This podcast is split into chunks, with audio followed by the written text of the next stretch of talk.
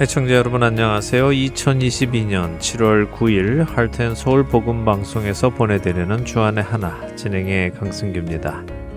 지난 한 주도 서로가 그리스도의 몸을 이루는 귀한 지체임을 깨닫고 서로를 섬겨 나가신 여러분 되셨으리라 믿습니다. 그리스도인은 예수님을 인격적으로 만나는 경험을 합니다.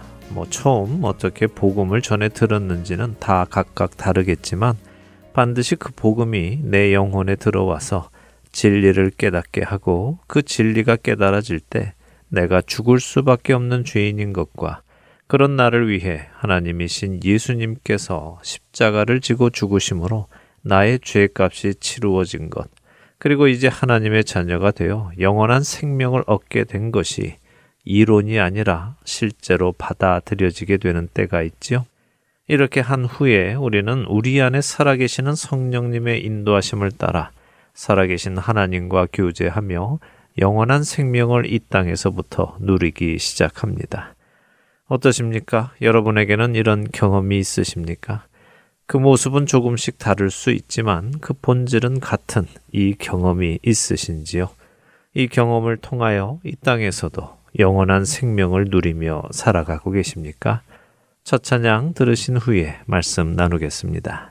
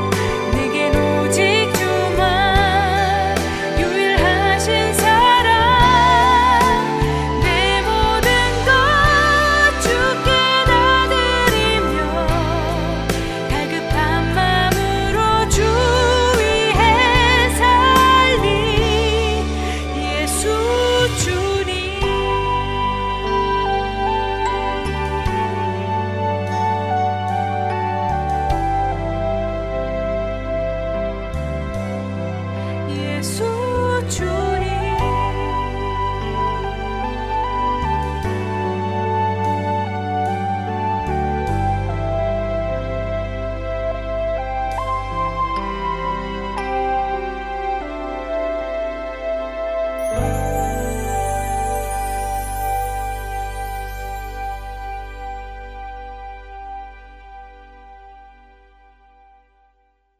한 사람의 죄인이 하나님의 은혜를 깨닫고 신앙의 길을 걸어가기 시작할 때 그 전에 살던 삶 속에 가지고 있던 것들 중 불필요한 것들을 하나씩 내려놓는 훈련을 받게 됩니다.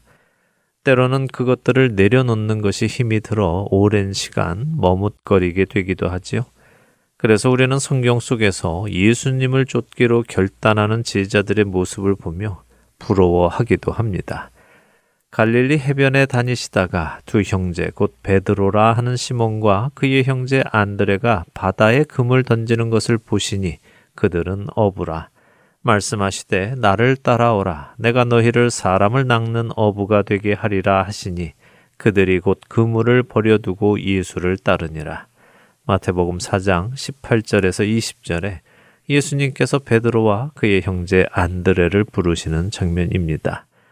마태복음을 기록한 마태, 그의 히브리 이름은 레위였는데요. 예수님께서 그를 부르시는 장면을 누가복음 5장 27절과 28절은 이렇게 기록합니다. 그 후에 예수께서 나가사 레위라 하는 세리가 세관에 앉아 있는 것을 보시고 나를 따르라 하시니 그가 모든 것을 버리고 일어나 따르니라. 예수님께서 제자들을 부르실 때 제자들은 자신들의 하던 일, 자신들의 생업을 내려놓고 즉시 예수님을 따랐습니다. 이런 모습을 보며 우리는 아, 어떻게 이렇게 할 수 있었을까? 대단하다. 나도 과연 그렇게 할 수 있을까 하는 부러움과 의문을 함께 가지게 되지요. 여러분은 어떠십니까? 여러분은 예수님께서 나를 따르라 라고 하셨을 때 여러분이 하시던 그 일을 멈추고 예수님을 따르기 시작하셨습니까?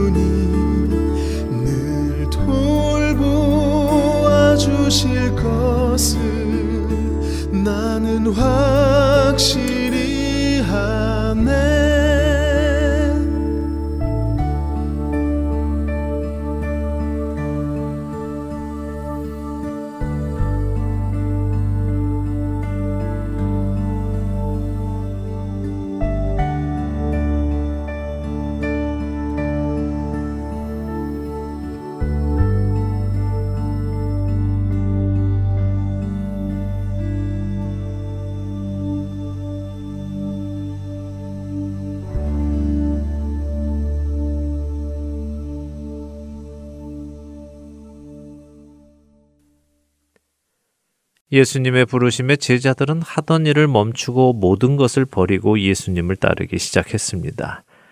그런데 이 말씀은 모든 사람이 예수님께 부름 받았을 때 자신들의 하던 생업을 버려야 한다는 말씀은 아닙니다. 이것은 상징적인 말씀이죠.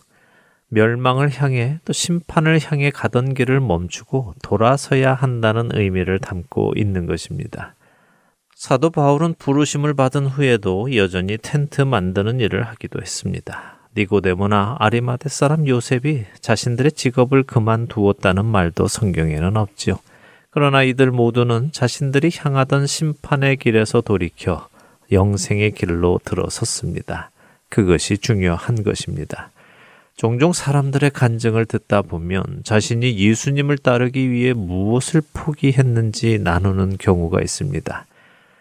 사실 예수님을 따르기 위해 포기해야 하는 것을 포기하는 것은 당연한 일입니다. 예수님께서는 누구든지 나를 따라 오려거든 자기를 부인하고 나를 따라야 한다고 마태복음 16장 24절, 마가복음 8장 34절, 누가복음 9장 23절에서 말씀하셨기에 어느 누군가가 예수님을 따르기로 결단한다면 그 사람은 자신에게 속했던 것들을 내려놓고 포기하고 버리고 예수님을 따라야 하는 것은 당연한 것입니다. 그런데 종종 내가 예수님을 따르기 위해 포기한 것들을 자랑하는 사람들을 봅니다. 나에게는 이런 좋은 직장이 보장되어 있었는데, 나에게는 이런 좋은 자리가 보장되어 있었는데, 나에게는 이런 미래가 약속되어 있었는데, 나는 예수님을 따르기 위해 이런 것들을 다 포기했다라고 자랑스럽게 말하는 사람들이 있죠. 근데 그것이 과연 자랑이 될까요? 자신이 그것을 포기하게 된 것이 누구를 위한 일이기에 그것을 자랑할까요? 자신이 포기한 것들을 자랑하는 사람은 자신이 어디로 향하고 있었는지를 모르는 사람이 아닐까요? 여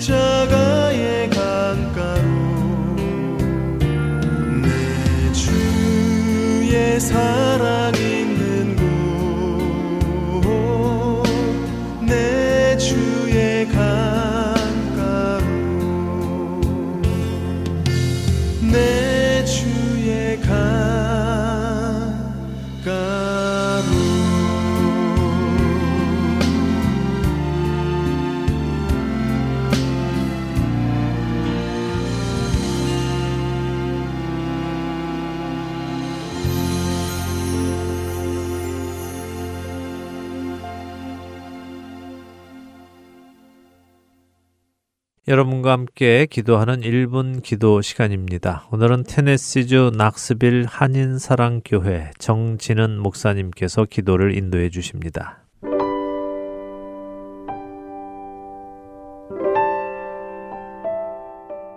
할트앤 서울 복음 방송 1분 기도 시간입니다. 저는 낙스빌 한인 사랑교회를 섬기는 정진은 목사입니다. 오늘은 세계 정세를 놓고 기도하기를 원합니다. 아시는 것처럼 지금 세계는 혼란 속에 빠져 있습니다. 전쟁과 기근, 그리고 기후변화로 인한 수많은 악재들, 생각지도 못한 경제 대공황. 세계의 흐름을 보고 있자면 정말 금방이라도 예수님이 다시 오실 것만 같다라는 생각이 듭니다. 먼저 하나님의 대사로서 이 땅을 제대로 지키지 못하고 다스리지 못한 것에 대한 회개 기도를 했으면 좋겠습니다. 이 세상이 환경적으로 병들고 갈수록 살기 어렵게 되어져 가는 것은 믿는 우리의 책임이 분명 있는 것 같습니다. 믿는 자로서 하나님의 형상으로서 우리의 책임을 다하지 못한 회개 기도를 합시다. 그리고 두 번째로 이 시대 속에서 가난과 기근 그리고 핍박으로 힘들고 아파하고 있을 영혼들을 위해 하나님의 크신 위로와 하나님의 크신 은혜가 넘칠 수 있도록 우리 함께 중보했으면 좋겠습니다. 이 또한 분명한 우리의 책임입니다. 우리 다 함께 이 두 가지 기도 제목을 놓고 간절히 기도합시다.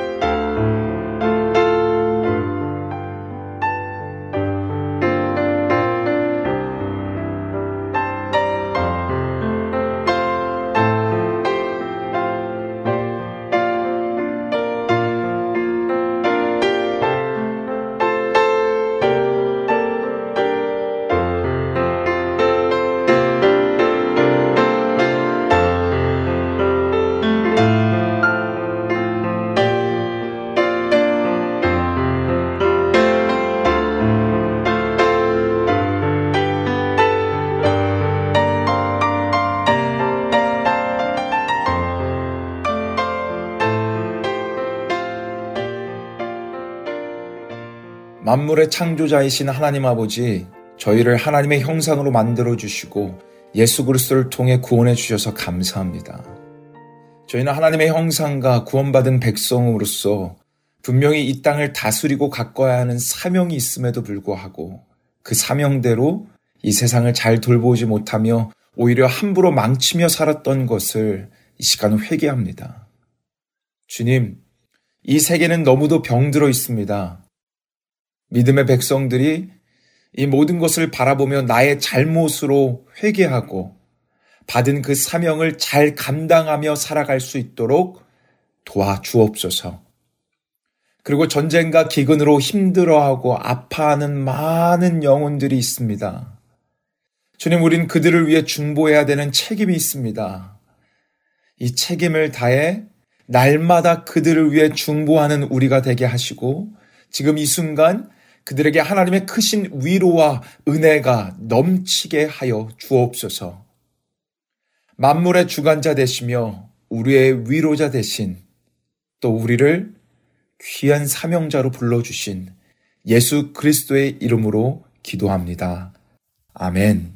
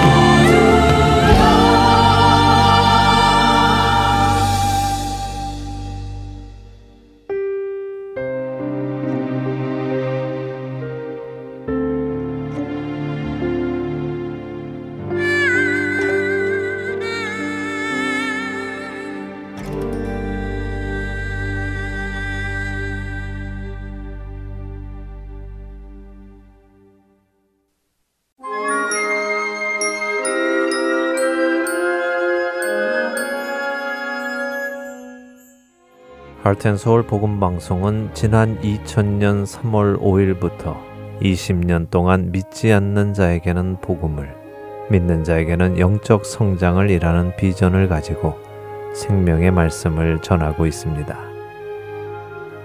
이 귀한 사역은 여러분의 기도와 후원으로 이루어집니다. 앞으로 더 많은 곳에 그리고 더 다양한 언어로 예수님의 생명을 전할 수 있도록 여러분들의 기도와 후원 그리고 동역을 부탁드립니다.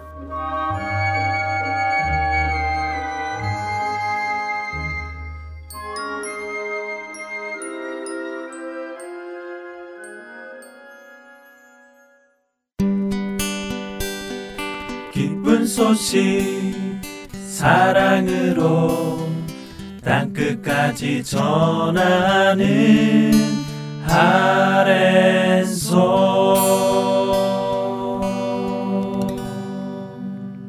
누가복음을 공부하는 시간입니다. 누가의 복음으로 이어드립니다.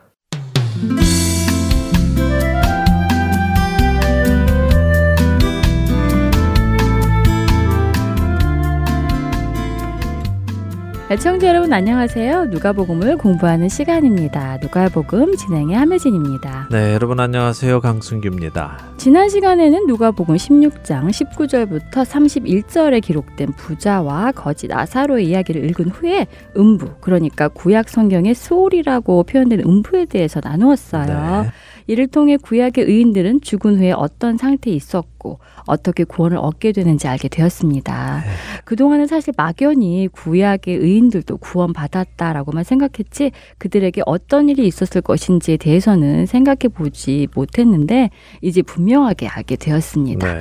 그리고 구치소와 교도소의 차이, 영어로는 제일과 프리즌의 차이도 알게 되었고요. 예, 또 성경이 말씀하시는 지옥이 다른 종교에서 말하는 지옥과는 다른 것도 나누었지요. 네. 예, 또한 죽은 자에 대한 심판은 사람 들이 죽을 때마다 일어나는 것이 아니라 음부에 가 있다가 마지막 날에 하나님 앞에 나와서 심판을 받을 것도 나누었습니다.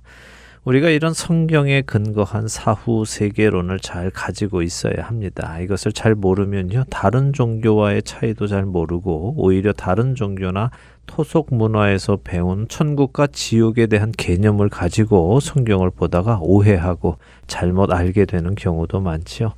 부디 우리의 모든 생각이 성경에 근거하여 바르게 세워져 나가기를 소원합니다. 네. 부자와 거지 나사로의 이야기를 나누기 전에 필요한 내용을 나누었으니까요. 이제 오늘 본격적으로 예수님께서 해주신 이 비유를 살펴보지요. 본문은 지난 시간에 읽었으니 바로 들어가겠습니다. 자, 누가복음 16장 19절에 보니 한 부자가 있는데 자색 옷과 고운 배옷을 입었다 이렇게 합니다. 네. 자색 옷과 고운 배옷 이것은 당시에 아무나 입을 수 있는 옷은 아닙니다. 자색은 당시에 아주 구하기 어려워서 정말 고가의 제품이라고 하던데요. 네, 맞습니다. 그래서 사도행전에 나오는 루디아라는 여인이 자색 옷감 장사를 하던 아주 부유한 사람이라고 하지요. 네, 맞아요. 기억이 나네요. 예, 또 고운 배옷 역시 귀족이나 부자들이 입는 속옷을 의미합니다. 그러니까 예수님의 비유에 나오는 이 부자는 정말 돈이 많아서 모든 것을 최고급으로 누리며 사는 사람이죠. 아주 호화롭게 즐기며 산다고 하시죠. 네. 여기서 즐기다 하는 단어는 세속적인 즐거움, 그러니까 부정적인 의미를 가진 표현입니다. 다시 한번 예수님께서 지금 어떤 사람들과 대화하시던 중에 이 비유를 말씀하시는지 생각해 볼까요? 네, 바리새인들과 이야기 나누시던 중이었는데 바리새인들은 돈을 좋아해서 예수님께서 하시는 말씀을 비웃고 있었죠. 네, 맞습니다. 그들이 가지고 있던 부에 대한 생각은 무엇이었습니까? 부는 하나님께로부터 오는 축복이다라고 믿는 사람들이었죠. 그렇습니다. 자, 당시 유대인들은 물론 바리새인들은 특별히 더 구원의 조건은 아브라함의 자손이며 율법을 잘 지킴으로 하나님으로부터 부의 축복을 받은 자들이다라고 생각을 하고 있었습니다. 이것이 구원의 조건이라고 생각하고 있었죠. 그런 그들에게 예수님께서 해주시는 이야기인 것을 기억하며 다시 생각해 보죠. 당시 유대인들의 기준에서 여기 이 부자는 어떤 사람이겠습니까?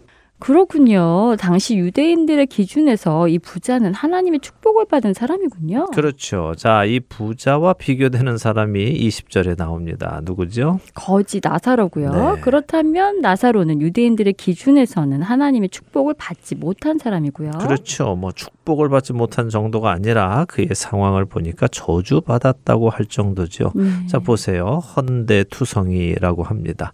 헌대라는 것은 성경에서 여기에만 쓰였는데요. 종기가 나서 터지고 거기서 피가 흐르는 그런 병입니다. 마치 나병과도 비슷하지만 나병은 또 아니라고 해요. 이런 끔찍한 병까지 앓고 있는 사람입니다. 그리고 부자의 집 앞에 버려졌다고 하죠.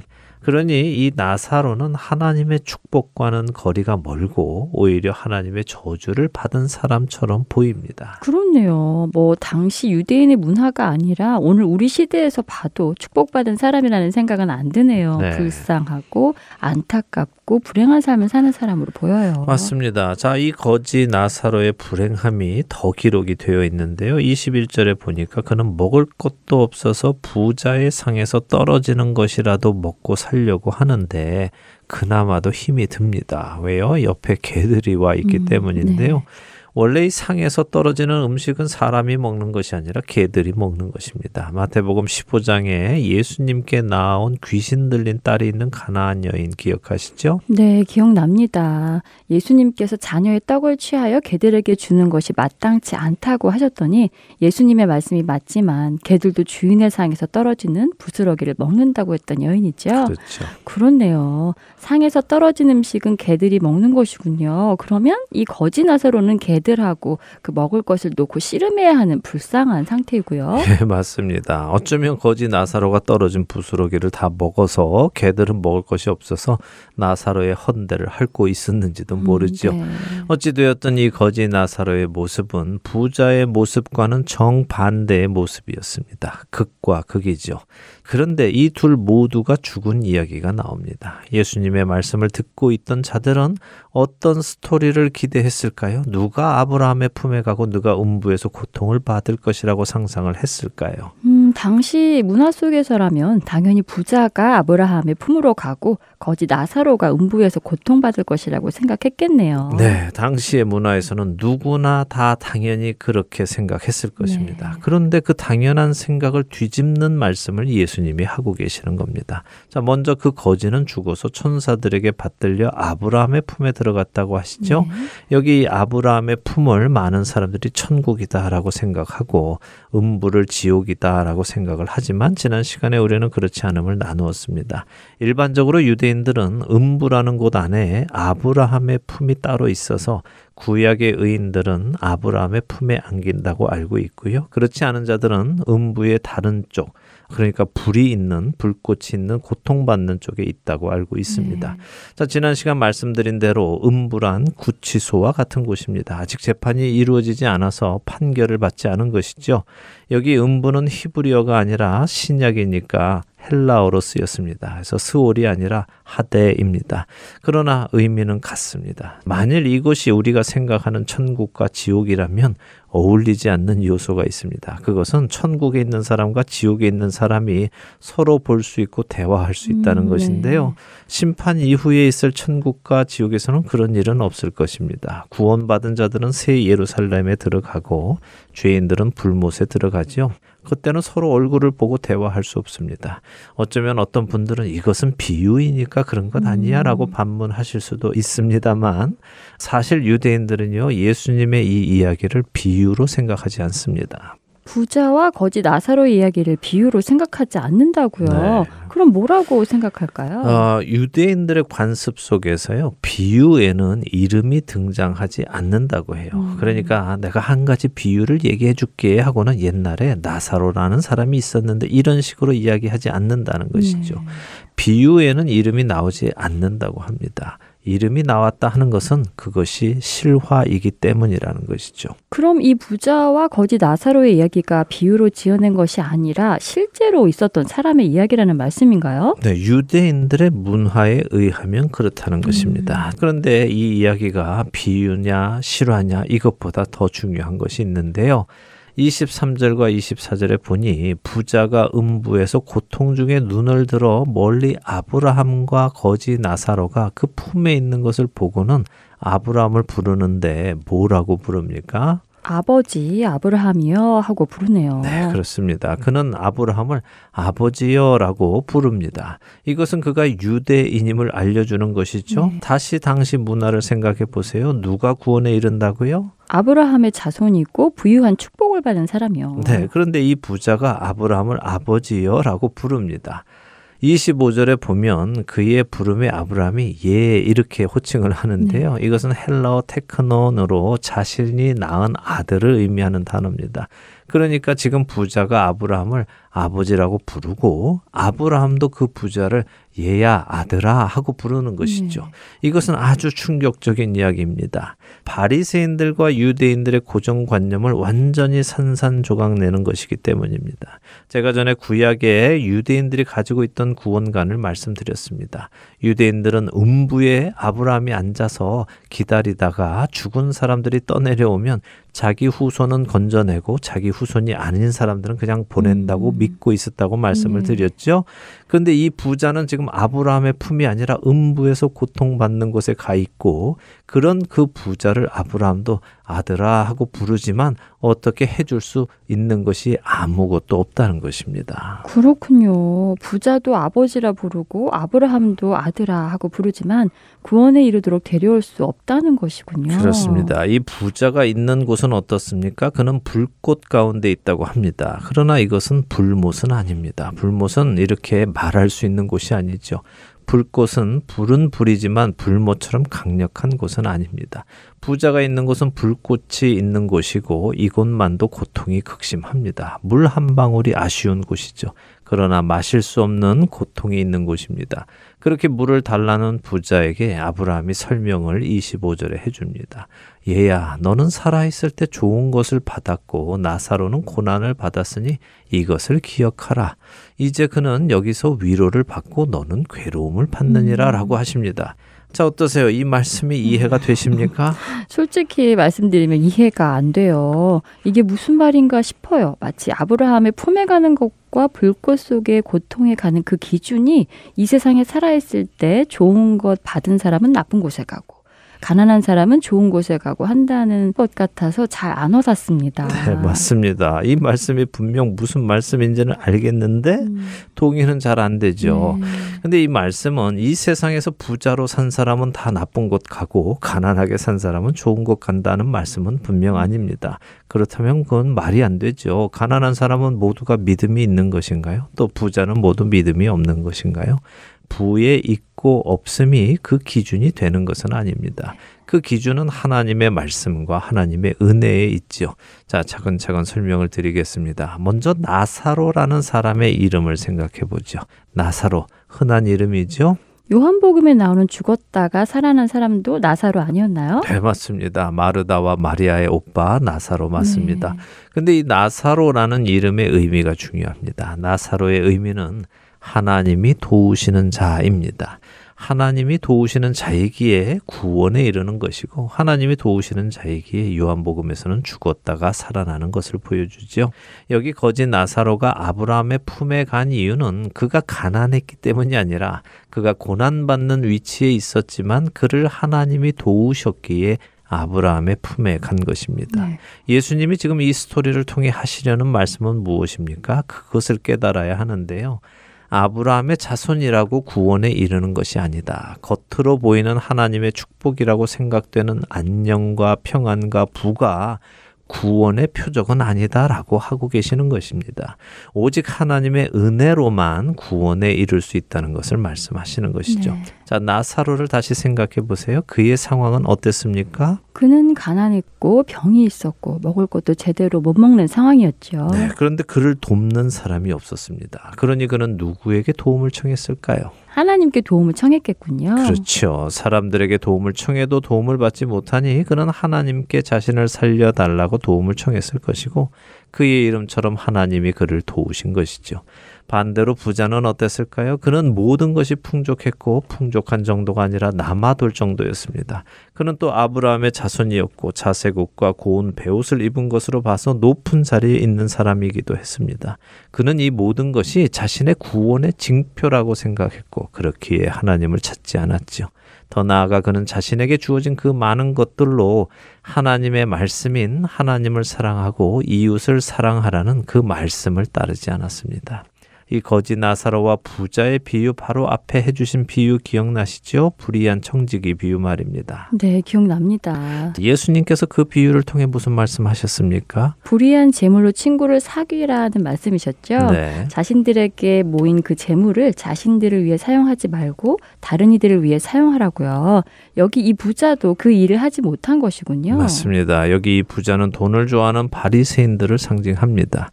예수님의 말씀을 비웃던 그들이 결국 어떤 모습을 맞게 될지를 말씀하고 계시는 것이죠.